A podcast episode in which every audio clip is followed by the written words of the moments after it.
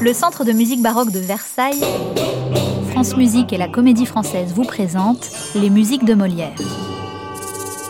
Épisode 2, les fêtes royales, les arts à la fête.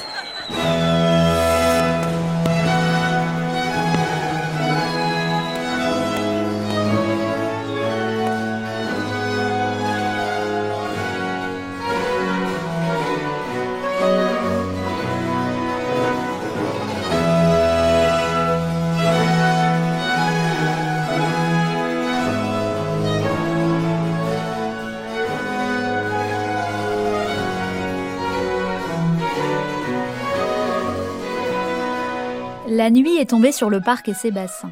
Il a fallu tendre un dé de toile pour protéger du vent les 100 flambeaux qui éclairent la scène. Le théâtre s'ouvre sur la perspective des jardins, tout juste aménagés par le nôtre. On dirait presque que les jeux d'eau se font discrets pour laisser la vedette aux comédiens et aux musiciens.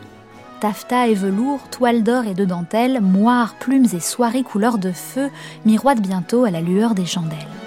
L'action de la pièce se déroule dans une Grèce pastorale, galante à souhait, sur fond de scènes de chasse.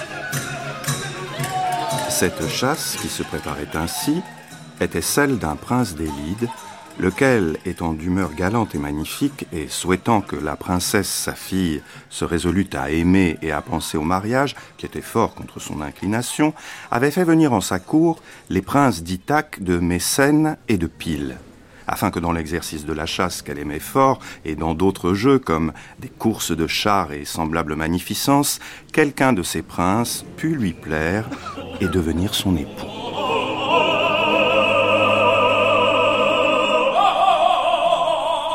La princesse d'Élide, c'est le nom de la pièce qui est donnée en cette soirée du 6 mai 1664 dans les jardins de Versailles. Le texte est signé Molière, la musique Jean-Baptiste Lully et les chorégraphies sont réglées par le maître à danser du roi, Pierre Beauchamp. Les 600 spectateurs ont de quoi rester bouche bée. Berger, bergère, bientôt à vous. Bientôt le sixième intermède. En position qu'on se prépare à actionner les poulies. Le grand arbre va surgir du sol avec les oiseaux et les cesse-faux. Les musiciens, en place Monsieur Lully, vos huit flûtistes et vos violonistes sont-ils en costume? Là, ils peuvent entrer sur scène, l'orchestre est prêt.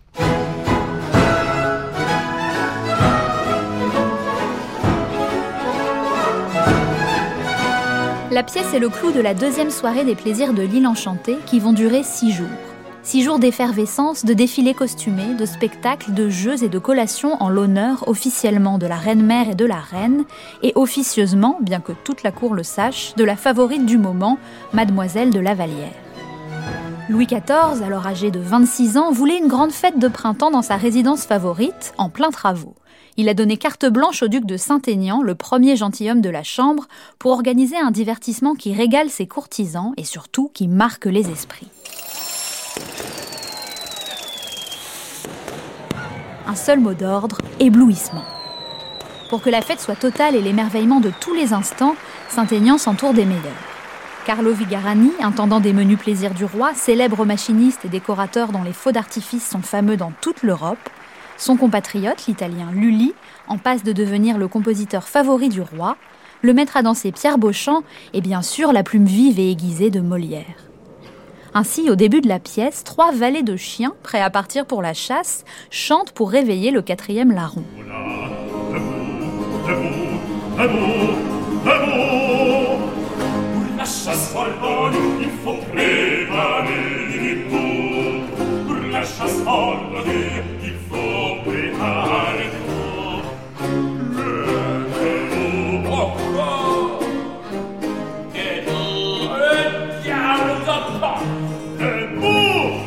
C'est une comédie mêlée de danse et de musique, un de ces spectacles total qu'on va bientôt appeler comédie ballet.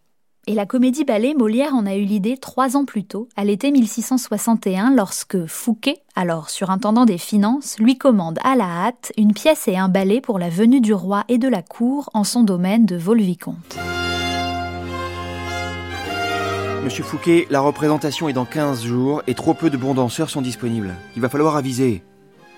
voici ce que nous allons faire. Monsieur Beauchamp et moi-même allons découper le ballet et en disperser les entrées à différents moments de la pièce. Cela laissera le temps au baladin de changer le costume en coulisses. C'est donc un peu par hasard et surtout poussé par le manque de temps que Molière et Beauchamp, qui composent la musique en plus de régler les entrées de ballet, conçoivent ensemble Les Fâcheux, la première comédie-ballet de l'histoire. Très en vogue sous Louis XIII, le ballet de cour né au XVIe siècle gagne en éclat sous le règne du jeune Louis XIV, habile danseur. Les chorégraphies sont de plus en plus élaborées, costumes et décors rivalisent de faste et les grands de la cour se mêlent aux danseurs professionnels qui, bientôt, seront seuls sur scène.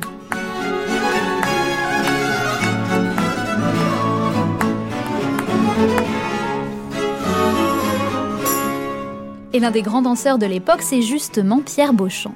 Il est né en 1631, il appartient à une illustre dynastie de violonistes et de danseurs. Danseur virtuose, Beauchamp participe à tous les grands ballets de. Mais revenons au plaisir de l'île enchantée. Dans les jardins de Versailles, c'est un triomphe.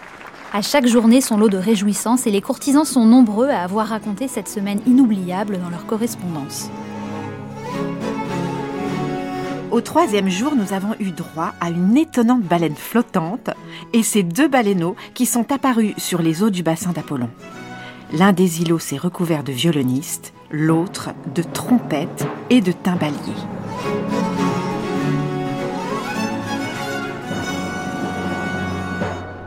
Pour divertir le royal public, musiciens et comédiens n'hésitent pas à devenir un petit peu cascadeurs.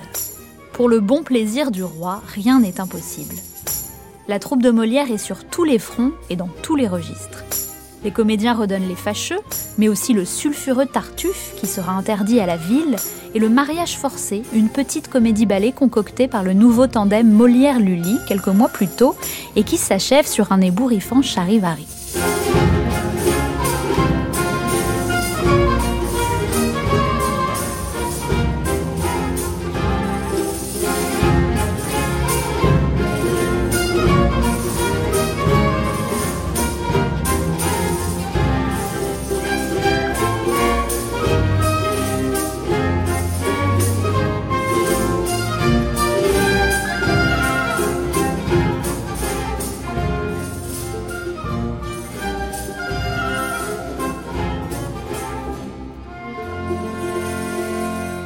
Plaisirs de l'île enchantée donnent le la des futurs divertissements royaux et sonnent le lancement de la série des grandes fêtes du règne du jeune Louis XIV. Cette semaine de mai 1664 hisse pour de bon Molière dans la faveur du roi. Le voilà orchestrateur, avec Lully et Beauchamp, des divertissements royaux et sa carrière se déroule désormais sur deux tableaux.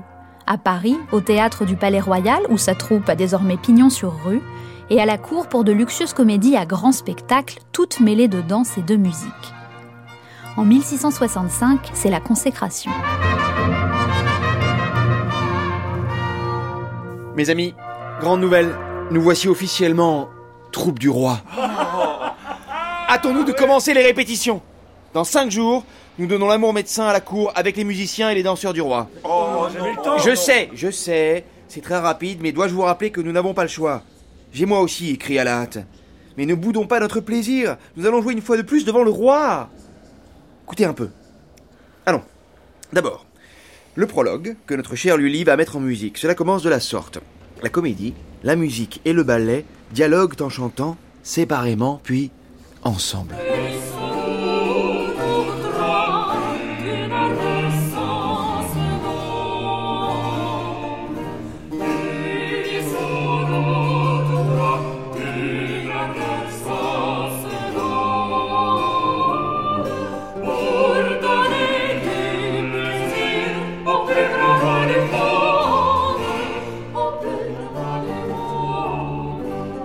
Molière déploie dans cette comédie-ballet un thème qui lui est cher, la critique de l'avarice avec un Sganarelle veuf et riche, mais pas gros possible, qui refuse de marier sa fille Lucinde. Pas question de payer une dot.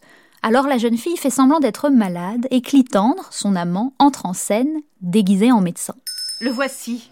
Oh, voilà un médecin qui a la barbe bien jeune. La science ne se mesure pas à la barbe. Et ce n'est pas par le menton qu'il est habile. Monsieur On, m'a dit que vous aviez des remèdes admirables euh, pour faire aller à la selle. Monsieur, mes remèdes sont différents de ceux des autres. Ils ont l'émétique, les saignées, les médecines et les lavements, mais moi, je guéris par des paroles, par des sons, par des lettres, par des talismans et par des anneaux constellés.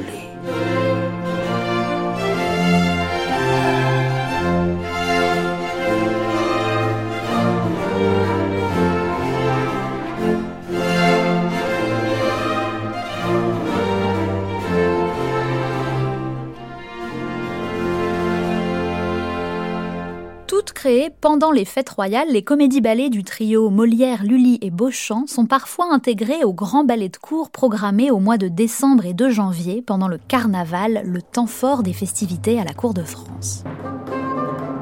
L'un des plus fameux est sans doute le Ballet des Muses, sorte de grand gala qui va durer de décembre 1666 jusqu'au mois de février 1667 dans la salle de bal du château de Saint-Germain-en-Laye. Le roi y danse plusieurs rôles, tantôt un berger, tantôt un poète, tantôt Jupiter. Tous les arts incarnés par les muses ont droit à une entrée, parmi eux le théâtre. Molière écrit deux pièces, une pastorale comique et une petite comédie en un acte, Le Sicilien ou L'amour peintre. À la fin de cette dernière, Lully et lui offrent au public un final que personne n'est prêt d'oublier. Des morts costumés envahissent la scène dans une joyeuse mascarade. Louis XIV est si satisfait de Molière qu'il gratifie aussitôt la troupe d'une belle prime de 12 000 livres, le double de leur pension annuelle. Les victoires militaires sont aussi prétexte aux fêtes royales. En mai 1668, Louis XIV signe la paix d'Aix-la-Chapelle qui met fin à la guerre avec l'Espagne. Il faut marquer le coup. La somme extravagante de 117 000 livres est dépensée pour une seule soirée la cour se rend jusqu'au gradin dressé en plein air pour assister au clou de la soirée, une nouvelle comédie ballet. Époustouflant, c'était à couper le souffle, vous dis-je. Une foule de 3000 personnes était réunie dans le parc. Nous avons tous admiré le somptueux décor en trompe-l'œil de ce magicien de Vigarani. On se demandait où s'arrêtaient les toiles peintes et où commençait le vrai jardin. Et puis la pièce et la musique. Pour cette nouvelle pièce, Molière a fait le grand écart. Il a écrit les vers d'une délicate pastorale mise en musique par Lully et une comédie plutôt amère sur le mariage malheureux d'un riche bourgeois, c'est Georges Dandin.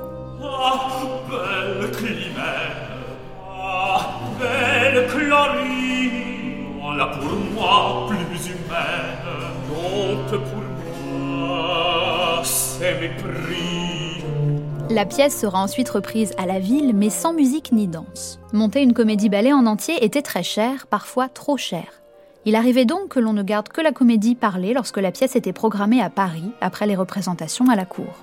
Priver ainsi le spectacle de ses ornements n'était pas le choix de Molière, mais bien plutôt un impératif financier, comme en atteste le comédien. Les airs et les symphonies de l'incomparable Monsieur Lully, mêlés à la beauté des voix et à l'adresse des danseurs, donnent sans doute à mes pièces des grâces dont elles ont toutes les peines du monde à se passer. La messe est dite. Pour que le spectacle soit total, musique et danse doivent être de la partie.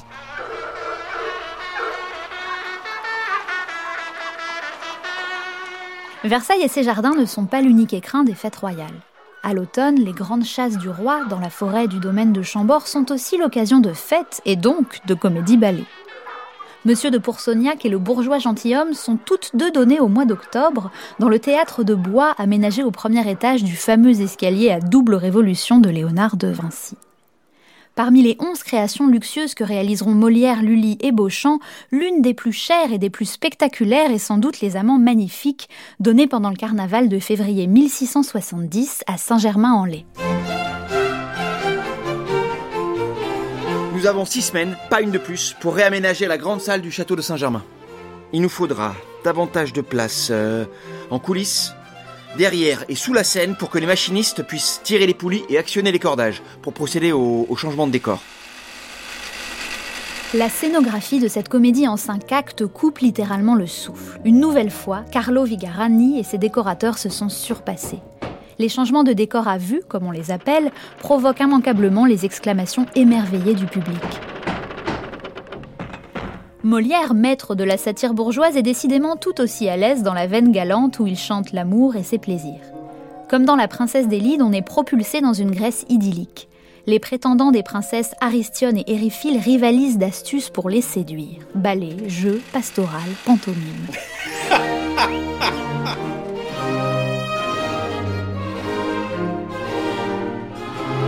le théâtre s'ouvre à l'agréable bruit de quantité d'instruments, et d'abord, il offre aux yeux une vaste mer, bordée de chaque côté de quatre grands rochers dont le sommet porte chacun un fleuve. Au pied de ces rochers sont douze tritons de chaque côté, et dans le milieu de la mer, quatre amours montés sur des dauphins, et derrière eux, le dieu Éole élevé au-dessus des ondes sur un petit nuage. Les Amants Magnifiques ne seront pas repris du vivant de Molière. La production est bien trop coûteuse. Il était prévu que le roi, c'est la tradition, fasse une apparition sur scène. Mais selon les témoins de l'époque, il est quasiment certain qu'il ne dansa pas, préférant désormais être spectateur et laisser la vedette sur scène aux baladins professionnels. Entre 1661 et 1671, Molière et Lully s'affirment comme les deux principaux artisans de l'éblouissement de tous les instants des fêtes royales. Ensemble, pour le bon plaisir du roi, ils vont perfectionner le genre de la comédie-ballet. Au fil des spectacles, musique et danse occuperont une place sans cesse renouvelée, en osmose ou en contraste avec la comédie.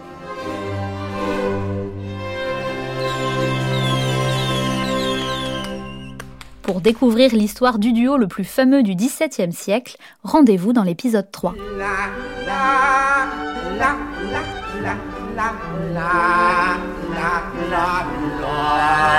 Retrouvez Molière et les protagonistes de cet épisode en prolongeant l'expérience sur le site expodcast.cmbv.fr, au programme des archives, des vidéos, des rencontres et bien d'autres découvertes, un podcast du Centre de musique baroque de Versailles en coproduction et partenariat avec France Musique et la Comédie Française et en partenariat avec le Château de Versailles.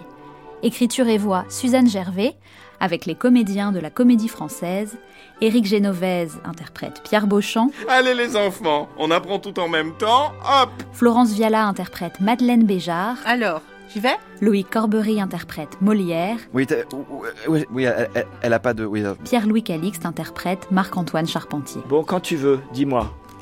Oh là là, on dirait que j'ai le trac. Conseil scientifique Catherine Cessac. Équipe de réalisation Radio France, Olivier Guérin, Claire Levasseur, Cédric Chatelus.